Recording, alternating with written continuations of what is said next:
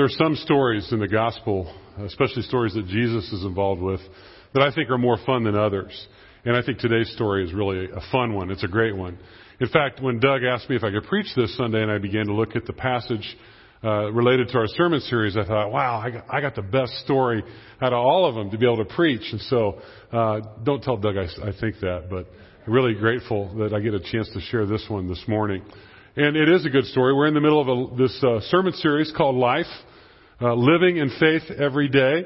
And part of this process of this series is really looking at, at stories of God's people through Scripture and how they were facing challenges, big or small, and how God has given them faith to uh, get through those challenges. And beyond even getting through many of them, it's to, to thrive as they get through those challenges. We've also been hearing some stories through some of the, the messages from people from First Covenant Church that have shared with, uh, with us about how God has given them faith uh, to uh, survive or to get through those challenges that they've faced in life. And so this morning, again, we pick up the story about blind faith.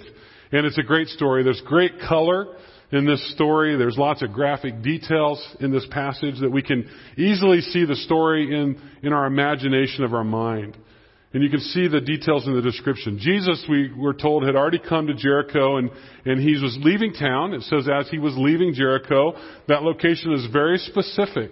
Now Jericho is really a distinct city in the world. In fact, it's the lowest city in terms of elevation of any city in the world. It's 750 feet below sea level. Now, we also hear in the story that there are great numbers of people who are following Jesus as he leaves town. In fact, the 12 disciples are amongst those that are going with him. And we encounter on the roadside, leaving Jericho, a blind beggar. And the storyteller tells us some details here. He tells us the name of the blind beggar. In fact, even tells us uh, who his father is. His name was Bartimaeus. He was the son of Timaeus.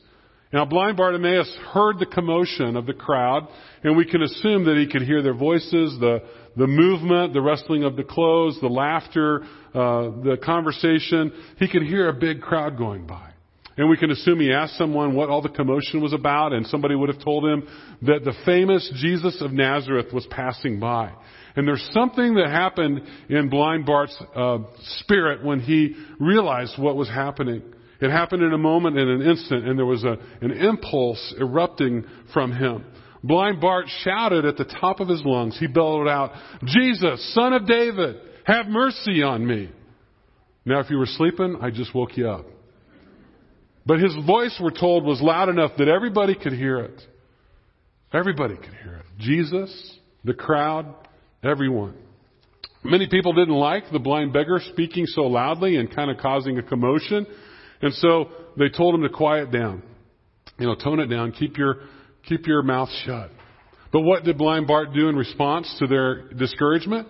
He shouted all the more loudly, Jesus, son of David, have mercy on me. Now we could stop right here. That's the way we often pray when we are desperate. We shout to God in the middle of our pain. We say, Lord God, have mercy on me, on us, on my, my kids, on my wife, my husband. Yes, often our prayers are like the desperate prayer of blind Bart. Lord God, have mercy on me. And Jesus, we're told, stopped in his tracks and he looked at blind Bart and he said, Call him, bring him to me. And some folks in the crowd said to the blind beggar, Take heart, get up. He is calling you.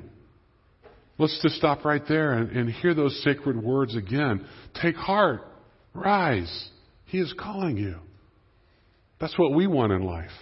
We want Jesus to stop in front of our little lives and to pay attention. We want we want Jesus to notice us in this big world of ours. We want Jesus to say to us, Take heart, get up, I'm calling you. That's what we all want. Those of us who love God and we want God to come to us, especially to help us when we're discouraged and we're struggling and we're down in the dumps like blind Bartimaeus must have been. That's why we need to hear those precious words. Take heart. Get up. The Lord is calling you. Jesus knew that, blind, that Bartimaeus was down. And when we're down and out and life is, is messed up and we're in the bottom of our ruts, we want to hear the voice of Jesus directed to us saying, Take heart, get up. I'm calling you. This is the gospel. Now the storyteller continues and he brings some more details and he says, throwing off his cloak, he jumped to his feet and he came to Jesus. Again, notice the detail that Bart threw off his coat and he jumped up. We can feel his vigor as he rises to his feet, as he comes to Jesus. This is definitely an eyewitness account, right? A reader can feel the action in Bart's legs and in his spirit, in his spirit first, but then in his legs. And he comes to Jesus and Jesus tells him, or he asks him, he says, what do you want me to do for you? How would you answer that question from Jesus today? What do you want me to do for you?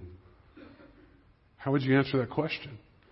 My answer would be something like, please, Lord, you know, would you bring peace in our country and in our world? It just seems like when I look around, I see violence and I see threats of violence and you know, even when I look at our political election process, I just feel like it's it's more chaotic and, and more tumultuous than it normally is. And Jesus, can you just come and, and bring peace? Can you bring uh, this this understanding where people would know you in a way that, that they could respect life and honor life and respect and honor others? What would you ask from Jesus? What do you want from him most? Blind Bart wanted his sight. He wanted physical sight. His eyes, he wanted eyes that could see. The Gospel of Matthew tells us that Jesus, in his pity, reached out and he touched his eyes and he said to Bart, Go, your faith has healed you. And immediately and miraculously, Bart received his eyes and he followed Jesus on the way, we're told. And today's story, again, it's a good story. It's a visual story. It's, it's vibrant story. It, it's easy to see and it's easy to feel what's happening. And part of what makes this story so rich is actually the story that happens before this one in the Gospel of Mark. And so I want you to hear what happened in the story before this one. If you've got your Bibles open to Mark uh, chapter 10 verse 35 is where the next, the story before begins. It's on the screen behind me as well. It says, Then James and John, the sons of Zebedee, came to him. Teacher, they said, we want you to do for us whatever we ask. What do you want me to do for you? He asked. Where have we heard that question? What do you want me to do for you? They replied, Let one of us sit at your right and the other at your left in your glory. You don't know what you're asking, Jesus said. Can you drink the cup I drink or be baptized with the baptism I am baptized with? We can, they answered with confidence without realizing what they were saying. They didn't understand what was going to happen. They didn't understand what it truly meant to be at his left and at his right in the kingdom. And so Jesus goes on, instead of giving them what they asked for, he teaches them a lesson in what it means to lead in the kingdom. He goes on, he says, Whoever wants to become great among you must first be your servant.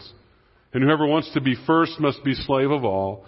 For even the Son of Man did not come to be served, but to serve and to give his life as a ransom for many.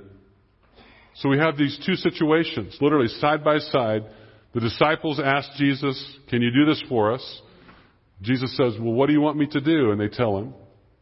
And then you have the story with blind Bartimaeus, and Jesus asks him, He says, What do you want me to do for you? And on one situation, he grants the request to Bartimaeus, but on the other, he doesn't grant the request to the disciples. Why not? Well, today, I think there's millions of people that are probably praying to God for something. And one of the greatest challenges of our faith is when we don't get what we pray for. Clearly, Scripture shows that the disciples didn't get what they wanted, and Bartimaeus did.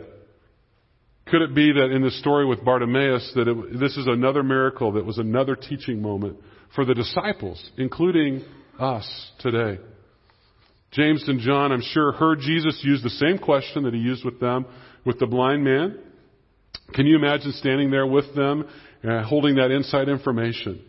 And we know that Jesus never asked a question that he didn't already know the answer to. So what made this blind man's request so different? Was it the way that he asked? No, it appears to me that both the disciples and Bartimaeus addressed Jesus with respect when they asked him the question. What is it, was it what they asked for? Well, maybe, but in both cases it was something that, that would personally benefit the person asking. Was it a timing thing?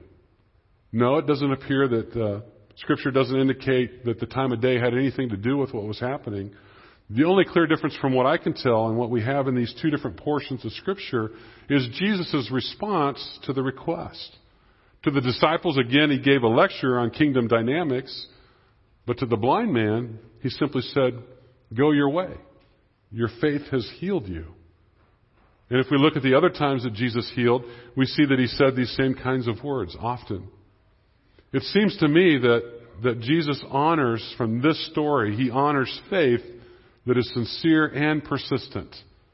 That Bartimaeus was sincere and he was persistent in asking Jesus to help him. It was in faith that Bartimaeus kept shouting, in spite of being rebuked by the crowd and told to be quiet, he kept shouting, Lord, have mercy on me. It was in faith that he stood up and he went to Jesus. And it was in the sincerest faith that he asked Jesus to give him sight. Jesus replied simply, Your faith has made you well. And it was done. Now, Jesus in a different passage says faith as small as a mustard seed, the tiniest seed of all, can move mountains.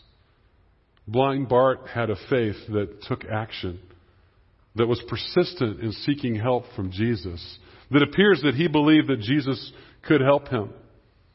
Now, sometimes we're so stuck with whatever we've been uh, wrestling with, whatever challenges our life, whatever's been hindering our life and our faith, that we don't realize that Jesus is right in front of us asking us, What do you want me to do for you?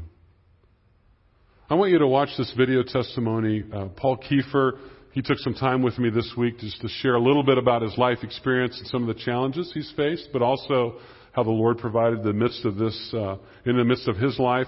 And as you watch the video, I also want you to look for those challenges that Paul faced but also look for the things that he was seeking as he was facing those challenges. Let's watch that video.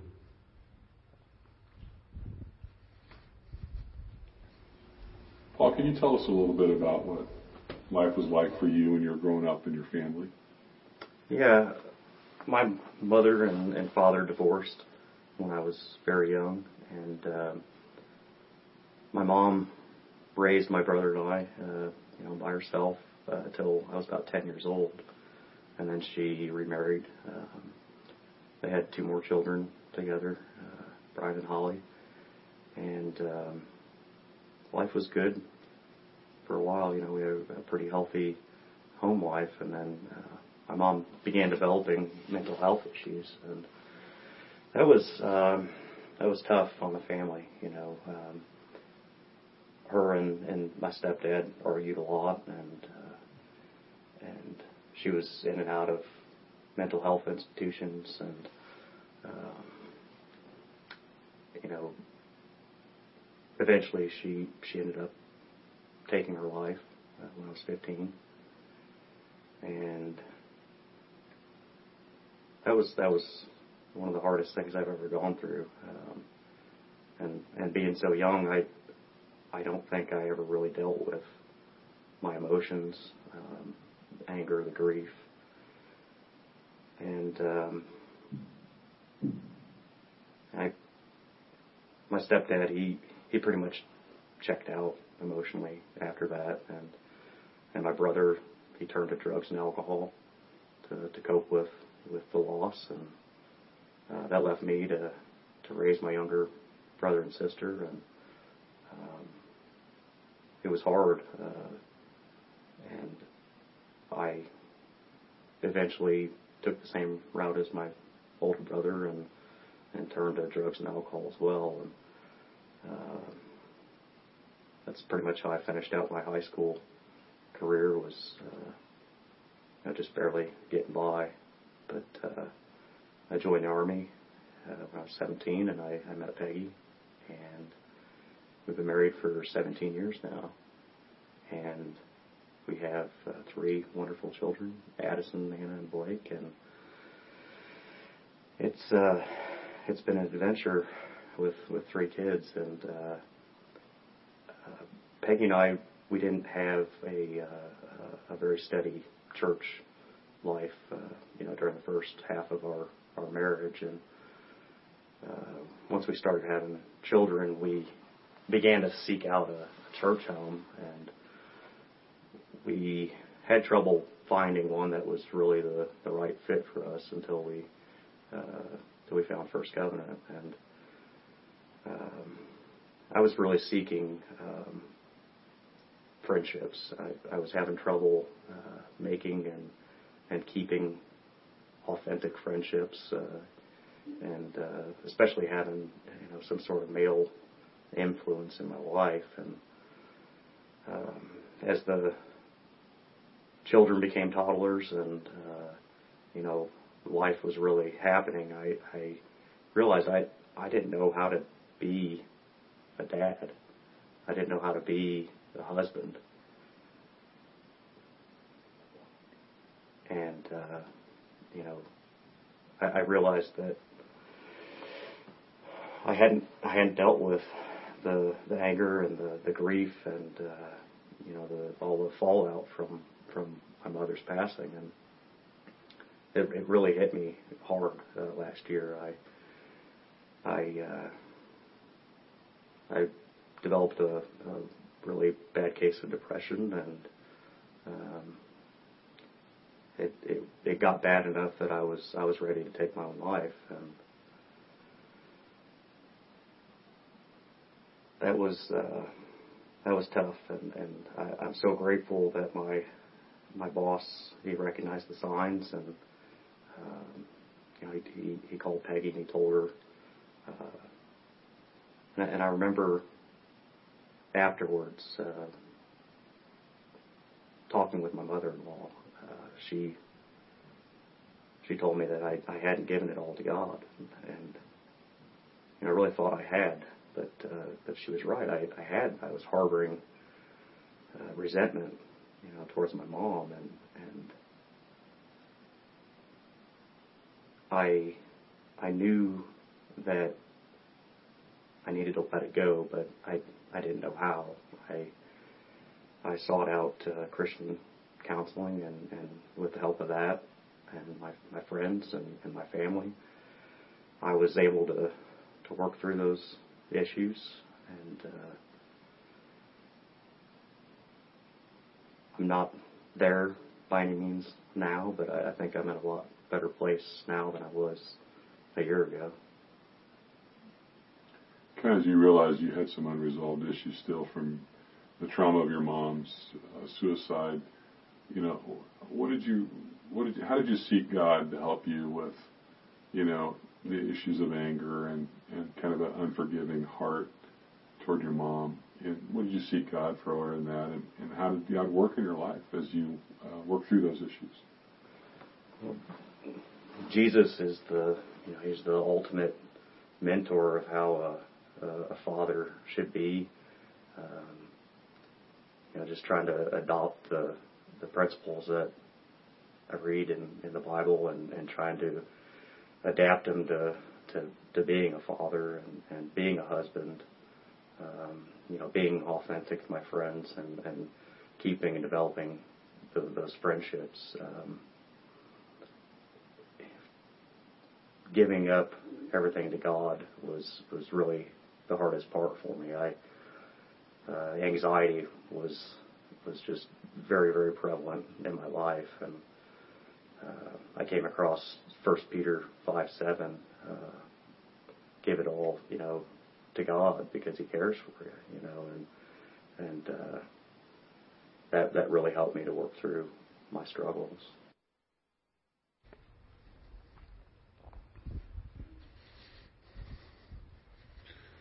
You know, it was interesting as we listened to Paul share his story uh, that uh, in the midst of maybe the deepest uh, struggle he was going through when he was really working through the depression, uh, he was able to have a conversation with his mother-in-law, and his mother-in-law was able to identify that he hadn't given everything to Jesus yet. And in many ways, it feels to me like his mother-in-law was a little bit, a little bit like the folks in the crowd that say, "Hey, take heart, get up. Jesus is calling you." And Paul was able to work through those issues as he met with a Christian counselor and and the help of friends and others from the church. You know, as Christians, we need to realize that our, in our faith, we have something awesome. We have a love that no one can fathom. We've got a life that will never die. We have a righteousness without tarnish. We have a peace that surpasses all understanding, a joy that will never be diminished, and a hope that will never be disappointed. The story is so simple this morning, and yet it's so graphic. What did the story mean to the eyewitnesses uh, that were able to see what happened to blind Bartimaeus? Uh, what does the story mean to us? Where in the story do we hear Jesus speaking directly to us? You know, when someone said in, in, the crowd said to blind Bart, "Take heart, rise, He's calling you." We all need to hear those words. Sometimes it's Jesus who says those, those words to me, but sometimes it's my wife. It can be a child, my child. It can be a good friend. But whoever it is, this person is an angel or messenger from God who speaks the word of the Lord to me in that moment. And in this instance, it was an unknown messenger from God in the crowd speaking to blind Bart. Take heart. Those words ring in my ear. They resonate in my own heart. They echo in my mind. Take heart. There are many times when I've lost, you know, kind of that inner desire to get up and go and, and get things done. I, I feel like I'm almost ready to give up, and if I haven't get up, given up yet, I'm, I'm getting close to that. And sometimes when I'm down the dumps and I need an emotional transfusion so I can get some emotional energy to face the challenges in front of me. And you're probably the same way at times. There are times in your life when you're overloaded, you're over confronted, you're over your head with life. Your spouse has been in the hospital. You can't pay all the bills. You're short of time, energy, short of what's needed to face the challenge that you face. And in that moment, Jesus or a messenger from God says to you, Take heart. Those words are like an infusion of energy. Then the words that came to Bart, Rise, get up. There may be moments where you're lying in a hospital bed and you think that you're never going to be able to get up again, and the voice of an angel, a messenger, says to you, Get up. Stand on your two feet, get off the bed and get up and get going. What words of hope? Jesus is saying those words to you today. Get up. And then you hear the words from our divine messenger Jesus is calling you. Jesus wants us to talk with us, He wants us to listen to Him, His words, His wisdom, His way of life. Jesus wants us to hear Him, to receive His inner healing for our lives, and then to follow Him like blind Bart did at the end of the story for today. What words do I take from the gospel story? Take heart. Rise. Get up. Jesus is calling you. What else do I take from the story today? Jesus has come to heal my blindness. Blind Bart was physically blind. I don't have a problem with physical blindness, but I do have a significant problem with spiritual blindness. This is not only true of me, but it's also true of the world around me and it's probably true of you as well. Spiritual blindness is a much more common and devastating illness today than physical blindness. That's what Mother Teresa used to say quite often. Myself and many others, including you, are blind to the power and the goodness of God that is present with us every day, every moment. All I know is that this gospel text is about blindness. That Jesus came to heal the blind. Blind disciples, blind Pharisees, blind religious leaders, blind you, blind me. If Jesus were able to touch your eyes today, what kind of blindness would Jesus heal in your life? Blind Bartimaeus had faith in Jesus that he could heal him and make him well. What part of your life does Jesus need to come and make well and heal you from so that you become well? That's a big question. It's an important question for you and for me. I like the story for today. Jericho. On the road outside Jericho, we meet a beggar on the side of the road by the name of Bartimaeus. I can hear him shouting at the top of his lungs, Jesus, son of David, have mercy on me. Yes, we all need the mercy of Jesus. We cry for His mercy. We need His mercy every day, and even at the end of history. I hear those words spoken to Bartimaeus by God's unknown, unknown messenger. Take heart. Get up. Jesus is calling you. How I need those words. Take heart. Get up. Jesus is calling. Let's pray. Heavenly Father, we thank you for this story, this encounter that we have, an eyewitness testimony of Jesus' encounter with, with blind Bartimaeus. God, we recognize that all of us can relate to Him, maybe not because of physical blindness, but because we all recognize that we, we're struggling and we face spiritual blindness. And we're grateful that Jesus came to heal not only Bartimaeus, but us as well. God, we place ourselves in front of you. We hear the words, take heart, get up, come. Jesus is calling you. God, we pray that you would give us faith. Faith even the size of a mustard seed. To receive that encouragement and to take an active role. Lord, to go ahead and take heart, get up, and follow you. God, we're grateful. We give ourselves to you. Lord, we pray that you do what you desire in our lives this day and every day moving forward. We pray this in Christ's name. Amen.